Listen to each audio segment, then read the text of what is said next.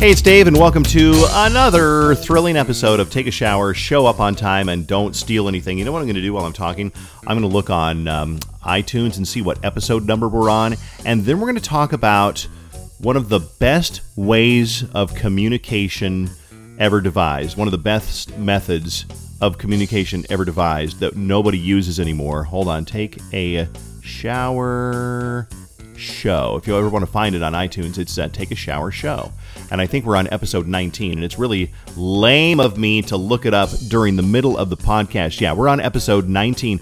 So I was talking about this with a friend the other day. We're going to jump right in with one of the coolest methods of communications, of communication that was between, it was like the phone, then email, and then there was this one and now text messaging.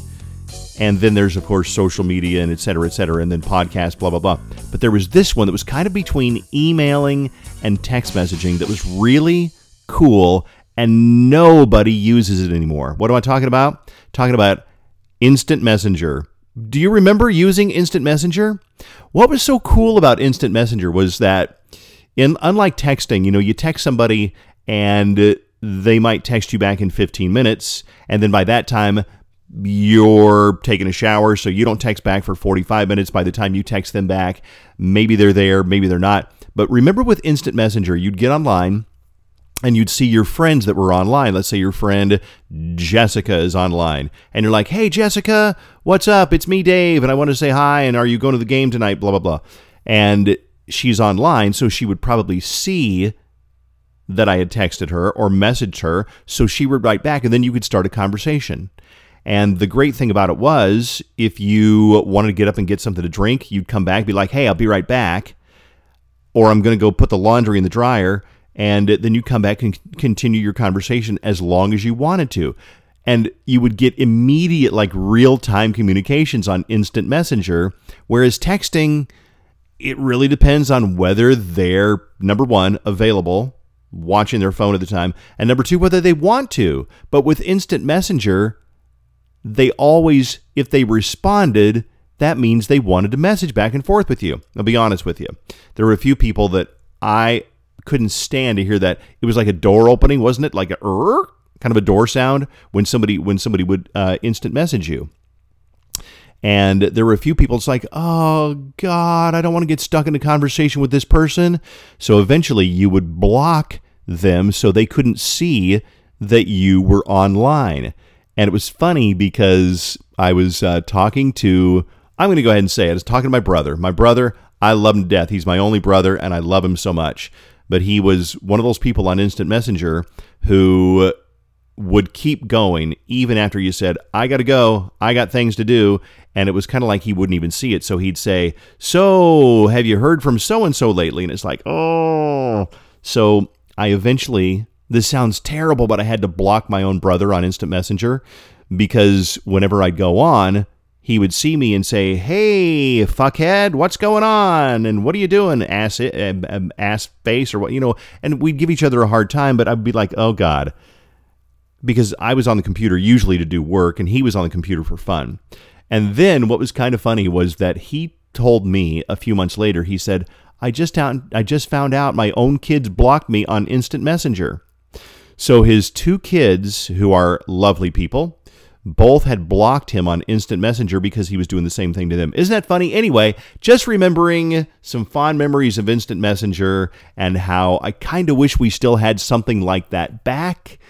But I guess it'll never go back that way because texting has kind of taken over. Obviously, texting is really all we do, and it works.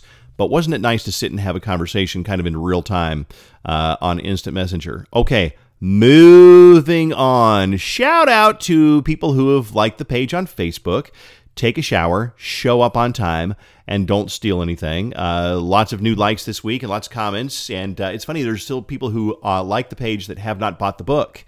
Uh, speaking of the book, let's jump into a chapter right now because that's what the podcast is based on is the book take a shower show up on time and don't steal anything that's been out exactly two years like two years this week and it's still of course available on barnes and at barnes and noble or amazon.com or itascabooks.com and it is sold actually pretty well Uh, and I'm really very flattered by that. We talked a couple of weeks ago about how people say, I'm humbled by that.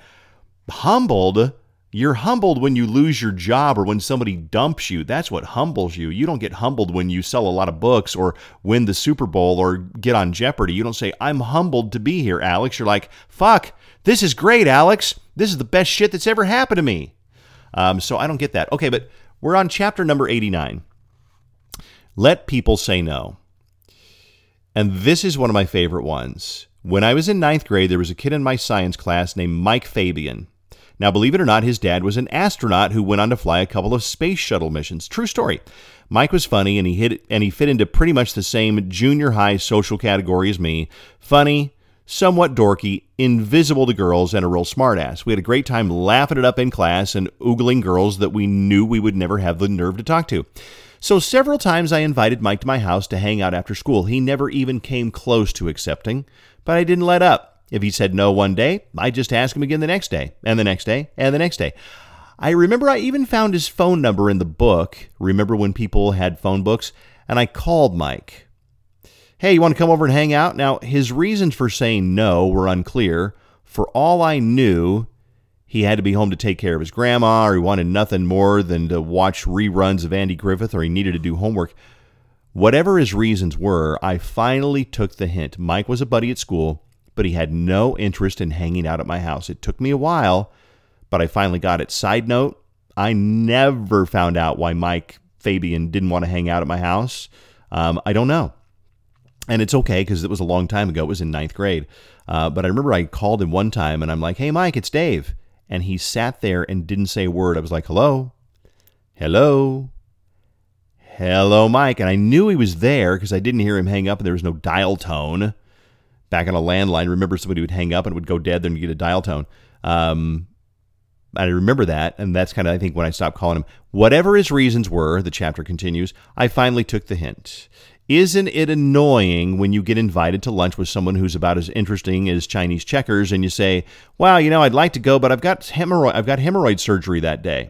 So they suggest another day, and you mumble something about how you're so busy watching or teaching church youth group that you just can't find the time. Well, what about next month? says the bore enthusiastically. This keeps up until you either give in or he finally understands. The next time you run into each other, you get the cold shoulder. If you find yourself on the other side of this, stop pressuring a hesitant person. It's their loss if they don't want to hang out. Let them say no. They'll totally appreciate it. End of chapter.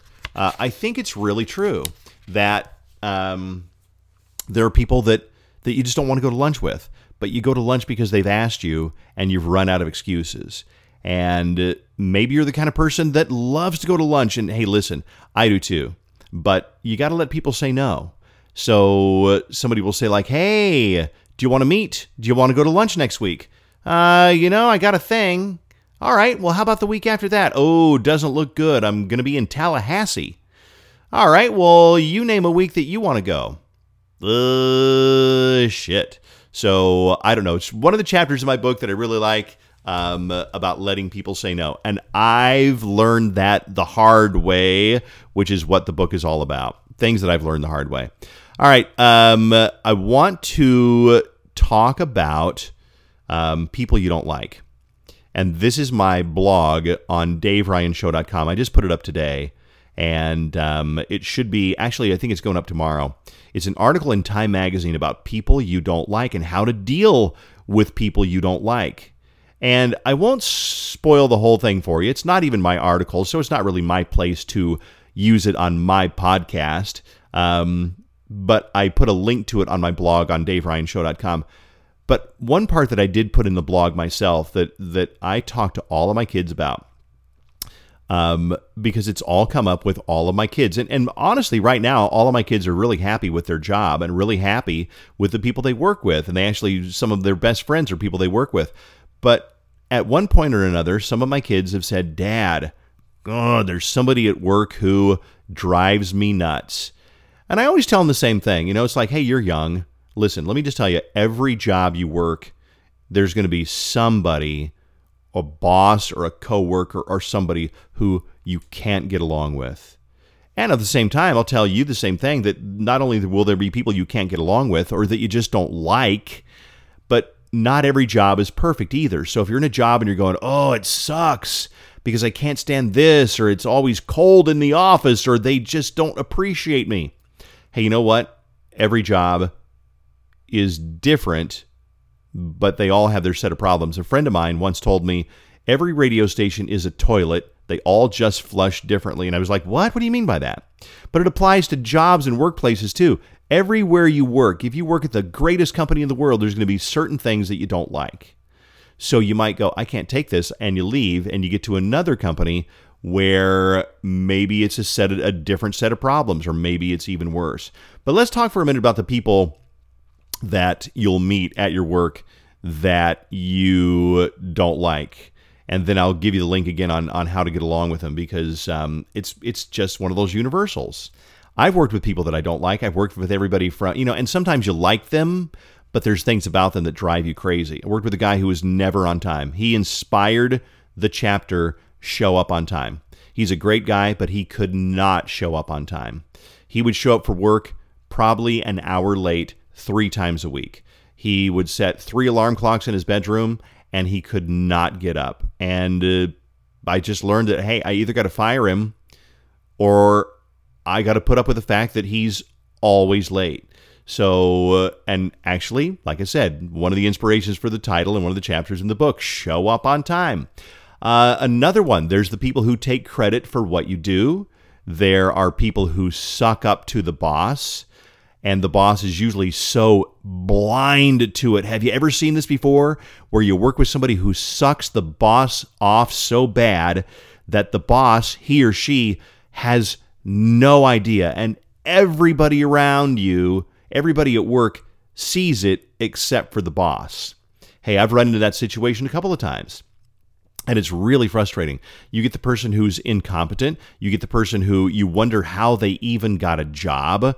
You get the person who only does work when the boss comes by. You get the person who gossips. You know, there's always going to be somebody at your work who you don't like. So check out that link. Go to daveryanshow.com. I should put it on the Facebook page. You know what? I'm going to do that too. I'm going to put a link to that Time article on my Facebook page take a shower, show up on time, and don't steal anything. Hey, while we're between segments here, shout out to my buddy Nate Larson.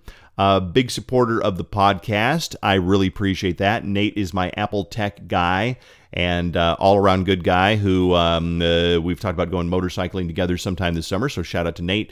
Um, a couple of more things that I want to cover. This is um, uh, something that was just weird and odd that you can get a job at Arizona State University paying $10 an hour to be social justice police.